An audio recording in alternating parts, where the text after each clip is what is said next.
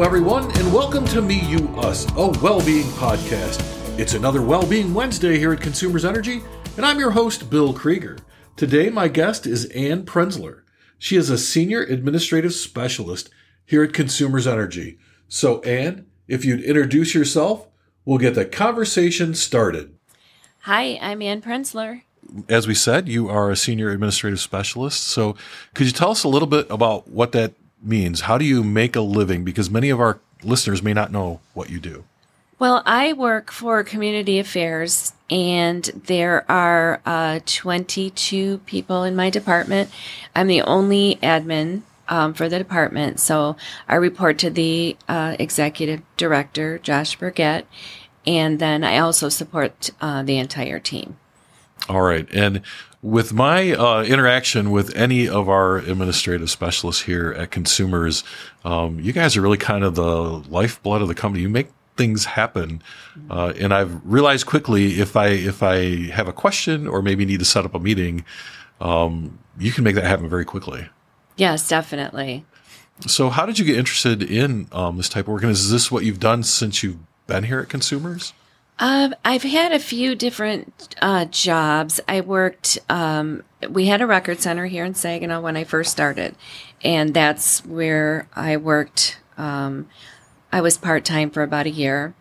And I worked also, I helped in the mailroom. And then uh, for, I believe, five or six years, I ran the copy center here in Saginaw.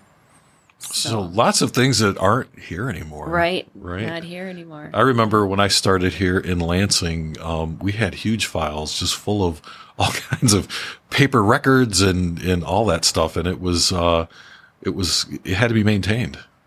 It was all paper at that time. Um, so yeah, it was, it was, kind of interesting. Mm-hmm. Well, and people relied on that too. If they went to grab something on that file, it needed to be in the right place and it needed to be right, the right information. So. Right. We pulled bills for for um, the billing department and the call center quite quite frequently. So. So anyone that might complain about having to uh, look up a billing history on a computer might want to talk to Ann about how we used to do it. Right. exactly. So before you came to Consumers Energy, though, uh, you were in the United States Army. I was. I did three years um, regular Army. And then as soon as I um, got out, I joined the Michigan National Guard.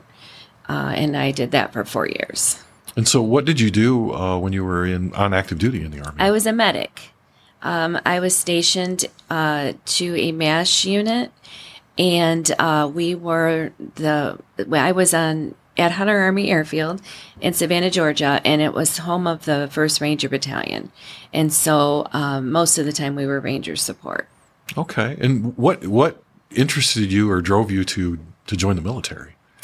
So I was um, a Catholic school girl, you know, the oldest of four kids, and um, kind of sheltered. You know, we did family trips, but um, you know, I never really got out of my little bubble that I lived in. And um, I took a cl- some classes when I graduated, and I just wasn't feeling it at the time. And so um, a recruiter had called me, and um, I said, Well, I'm not sure that I'm interested, but I'll think about it and call you. Um, and I did, and I called him. We met a few times and it just really intrigued me. Um, my father's family is, uh, he has five brothers that were in military service and served in wars actually. And my uncle um, on my mom's side uh, was in the Air Force. So, um, yeah, so. So, no, no stranger to the military. No. Uh, how did your parents react to that?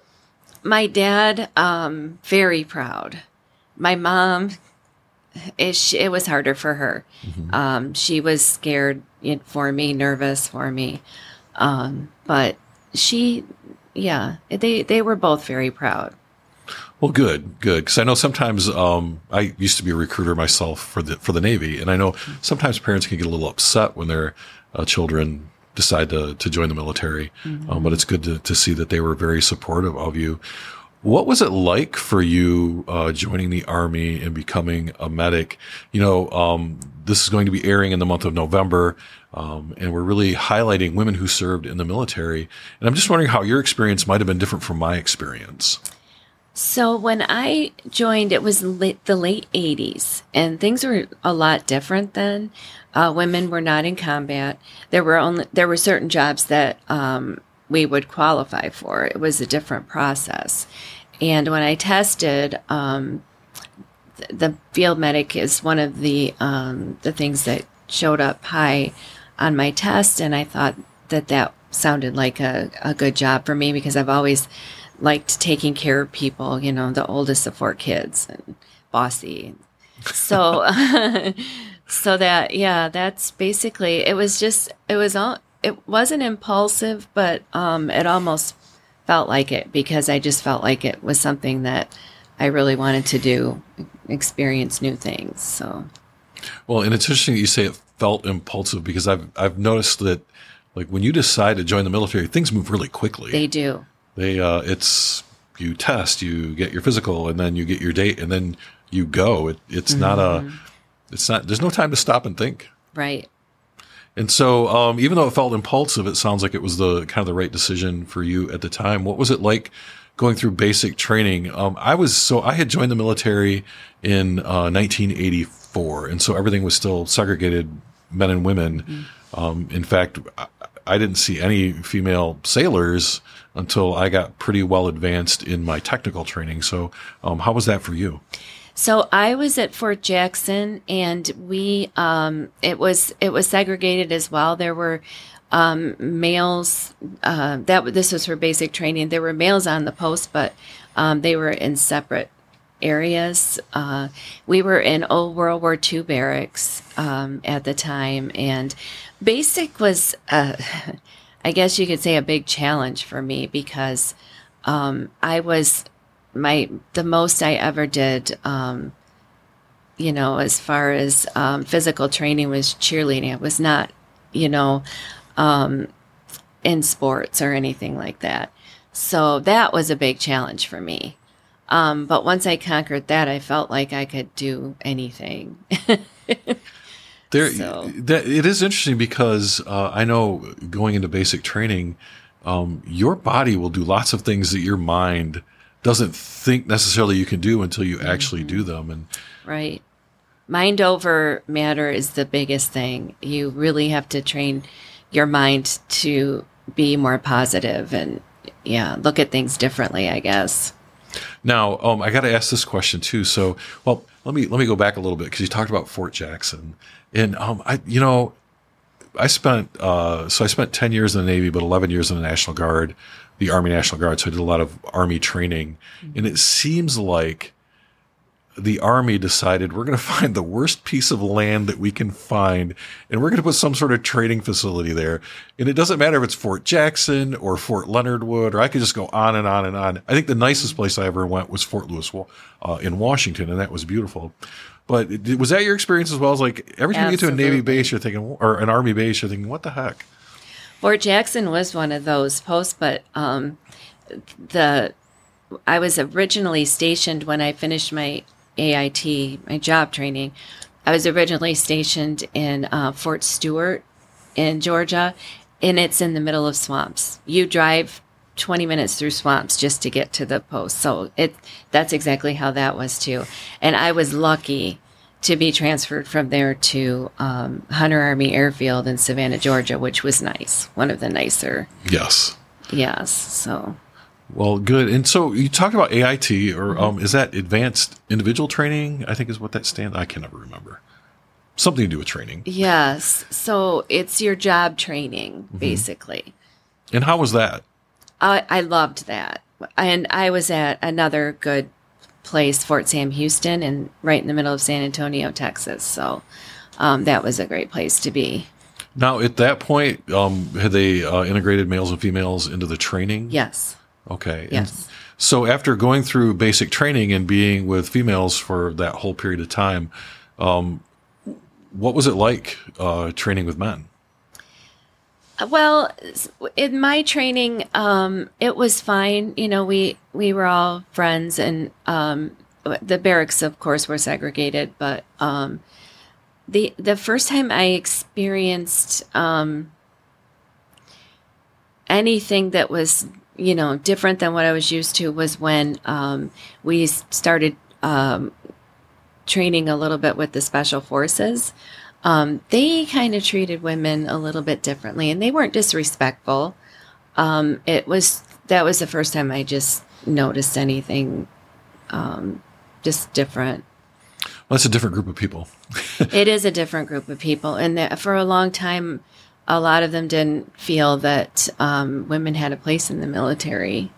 I know a lot of countries you know women weren't in the military for a long time either so but like i said they, it wasn't anything disrespectful It was kind of a, just a sign of the times, right? right right So you uh, went on to your um, training. You got uh, you got your duty station, um, and uh, you said it uh, when you graduated from basic training. How you felt like kind of on top of the world, right? Because you did all these things that you had no idea you could do. right And what do you think that did for you? I mean, you know, if you could look back at yourself entering basic training and where you're at today, um, what do you think that that experience did for you? I was pretty shy. Because, like I said, I was sheltered. And um, when you're in the military, shy, there's just no place for it because you're living with people that you, you know, they're not your family, but they become your family. And um, you just, um, you just have to come out of your shell if you if you want to do well. And I really did. Um, it really uh, my self esteem my self esteem um, just took a big leap. I, um, so it, it helped a lot. Well, and you talk about the- how uh, the, the people you're with become family. And I really think, unless you're in the military, that's a difficult concept to understand. Um, but I know there are a lot of people I still um, keep in contact with, even people from basic training that we don't, might not talk, but we follow each other in social media and um, communicate that way. Do you find that you still have some friends from that time? Absolutely. And it's funny because Facebook kind of reunited me with a lot of people that I was friends with um, when I was in the Army. So that's been cool because we followed each other.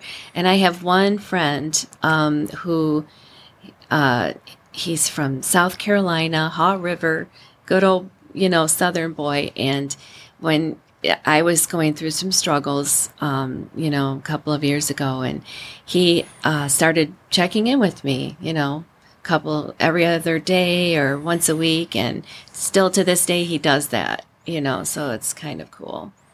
And that's something we've talked a lot about on this podcast is reaching out and talking to people. Um, Jeff Shingler uh, makes it a point to talk with someone each day that he hasn't talked to in a while just to check in with them. And um, it's so important. But I do find that my military friends, um, we do that with each other quite a bit. And every once in a while, I just get this phone call out of the blue from someone I haven't talked to in years. And um, do you find this like, so when you talk to your friend, um, does it seem like you just kind of pick up where you left off? Like Definitely. time never passed. Definitely, and that's the difference between, um, you know, you, you, they're your military family. They're not just your friend. Yes. I, I completely agree. And I, you know, so I, I think I kind of found that when I came to consumers energy as well. We don't, we don't go into combat together, but, uh, you know, we do a lot of things that, uh, are dangerous here and, and, um, we have to take care of one another. So you left the army and did you immediately join the National Guard then? I did, yes. I signed up before I um, separated from the service, and then um, when I got home, it was almost immediate. Yes. And uh, what was it? Was there a reason behind that or just, Well, I felt um, I went through all of that training, and even though I didn't want to go into the medical field, I enjoyed being a medic, and um, I just felt like I I wanted to, you know, still do something with the military. okay. Um, and of course, the GI Bill. You know, I took classes uh, when I got out, and so So you, you get out, you join the Michigan National Guard, um, and we talked a little bit prior to the to the uh, podcast here that you were thinking, oh, I'm just going to collect some unemployment, figure out what I want to do, and so then what happened? So I signed up with the, um, it was the unemployment office at the time. And um, thinking I'm just going to write unemployment and figure things out, take some classes. And I got the call. Um, I didn't know it was Consumers Energy, but they called and they said, um, you know, there's a really good company. They're looking, they're hiring entry level positions, and um, we thought it would be a good fit for you. And um, then I found out it was Consumers Energy, and so I thought, well, I think I better look into this. So, and what attracted you to Consumers Energy? I mean, other than I know they called you, but but you right. could have said no and continued on. So I grew up not far from the Saginaw Service Center, and um, I just felt, you know, this company's been here for a long time. And, um, you know, thinking about my future. And uh, I just thought it was something I shouldn't, shouldn't turn down. Okay. And now, uh, you know, like you, I had known about consumers energy my whole life. Uh, it was consumers power at the time. Mm-hmm. Um, so we've had some changes ourselves. And so you, uh, so what year did you start here then? 1990. Okay. All right. Just a few years before I got mm-hmm. here. I don't get to interview a lot of people that have more time here than I do. So this is, this is kind of nice. Yes, I'll have 32 years in November. How's that feel? Um, weird. Because when I started, um, I just felt so young. and, uh, you know, I, now I'm one of the old ones. Do you find yourself saying and doing things that you used to kind of giggle at other people saying when you got like I remember working with some folks who had had some time here at Consumers Energy. They were in their, you know, 30, 32, 33 years and sometimes they would say and do things and I would just kind of chuckle like, "Really?" And now I find myself kind of doing and saying some of those things. Um yeah, not so much. I just enough people ask me um you know, for advice, I just, I, you know, I guess I, I don't really feel like I sound that way, but maybe I do. right. Go, go find someone who's brand new to the company and ask them, do right. I sound like this? and, uh, and maybe, maybe we'll find out. So, so yes, you've been here for, for quite a while. And, um, as we were talking earlier too, um, I know that you have, um, children. Mm-hmm. And so, um, how did your life unfold once you got here? So I um, was married in 1992, and um, but I w- it was seven years before uh, we had children um, because I struggled with having children, and naturally, so we ended up adopting. And by the time um, we decided to do this, uh, I wanted to do do it um, I didn't want it to be a long drawn out process because trying to get pregnant and all of that was a long drawn out process. Right. So we hired a lawyer, um, it, just trying to do it in the safest way possible for, for us. And, um, so then uh, the lawyer that we went to specialized in Russian adoptions, well, foreign adoptions, uh, but Russia really appealed to, to us for some reason. Um, and I think it was because um, when you adopted from Russia at the time, you actually went to court while you were there. You had an interpreter, you were in front of a judge. And when the judge granted that you were the parents, then that was it. You were the parents. Um, here, the process is a lot more drawn out. Um, so that's what appealed to me. I, All right. And so you adopted two children. I we adopted twins. Mm-hmm and they're now 24. Okay. Yeah. Must have been kind of exci- exciting to see them come here. And then, uh, so how old were they when, when you adopted them? So they were 2 mm-hmm. but they were from a very poor orphanage. So to kind of put it into perspective, they weighed 16 pounds each. They didn't walk or crawl. Um, they understood some Russian, but didn't speak. Um, so it, it, was just amazing um, they ab- absorbed so much in a short amount of time. And it was it was pretty amazing to watch them learn and develop their personalities. And uh, we always thought my son would be the more outgoing one and it was the exact opposite. So kids will kids will surprise you like that. Yes yes. So what do they do today? So my son um, is a driver for FedEx. He's been uh, full time there for three years. He was part time for a year, and he loves it. Um, both my kids are outgoing people. They like people, and uh, so it's a good job for him. And then my daughter uh, works for Morley Company, and she works in their call center right now. So, Okay. Now Morley Company is that that's that's not the the Morley candy people, is it? No, Because I always um, get this confused. Right, and I believe that they are related. Um, it's but it's actually not even the company's not run by Morley's any longer. It's now in the Furlough family, but they basically do. Um, they manage programs for. My daughter works for the Blue Cross Blue Shield program, and they call people or people call them about their medications and things like that. Um, they also administer the Lemon Law for GM and do other programs for GM and. So yeah, she actually just put in for a different job. So we will see. It, it's not in the call center. So Well, maybe by the time this airs, we'll uh, we'll know more. right. But it sounds like they both kind of found things that, that work really well for them and uh, work well for their personalities. yes, I'm just thankful that they like what they're doing and that they have benefits and full time jobs because at 24, that's that's pretty good. That is, that Mm-hmm. is, especially with the way things are, are going um, today. It, it's benefits are, are a big deal. I know that. I, I always wanted to make sure that my kids understood the importance of that. Mm-hmm. Um, in fact, my daughter uh, just got her first teaching job um, out of out of college and is learning all about the wonderful world of um, uh, being on your own. Right. wow. Exciting times. That's very exciting. Yes. So uh, anyone who um, who might not know the the power of the training that you get in the military, uh, you know, I was a computer technician in the Navy. I was military police in the Army, um, but our training tends to follow us, and um, so. So, and you don't know that I'm going to mention this, but I'm going to, and if you want me to take it out, I certainly can. But a few years ago, um, we were sitting in this very room that we're sitting in now. I was anyway, and um, I started having a medical issue, and not knowing that Ann had been a medic in the military, but she was the person sitting out in in the front, and I went out and said, "Hey, there's something wrong. Um, I think I'm having a migraine headache, but I can't see anything." And Ann was very calm, gave me some uh, Tylenol, and then drove me to the hospital and waited there for me, and then drove me back here to pick up my car. Um, but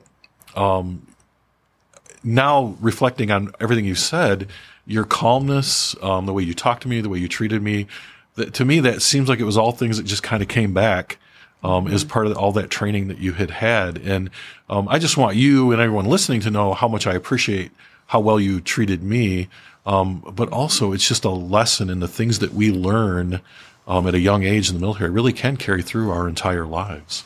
It absolutely does, and I um, I've always had a strong sense of um, not just responsibility, but um, just um, compassion, and that my my medical training in the army um, just really kind of cemented that in me.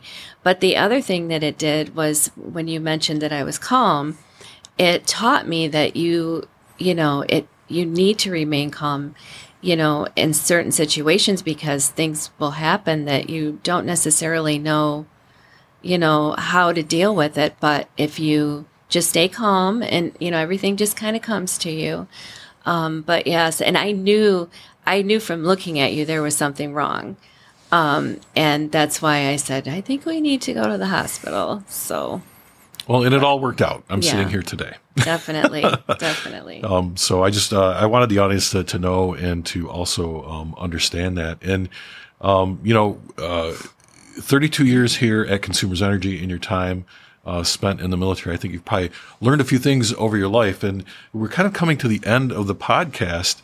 And uh, before we go, I'm just wondering if there's anything that you would like the audience to take away from our conversation today. So, the one thing that um, the military taught me that has carried me through uh, my entire life since is um, just the value of respect. And um, you just don't know what people are dealing with. Um, and it's so much, it's, it takes just as much energy to be nice and respectful to people as it does to be grumpy or mean. And um, I just think that um, it's a lot easier to just choose to be positive and encouraging, but uh, most of all, respectful. Well, I, I appreciate that, and I really like the, the value of respect. Um, I haven't heard that term before, but I'm sure I'll be using it as I go forward. I always learn something from these conversations. So thanks again for taking time out of your day to sit down and talk with me and the audience. Um, and uh, I'm sure that they're going to take quite a bit away from this. And uh, I look forward to maybe doing this again soon. Well, thank you so much.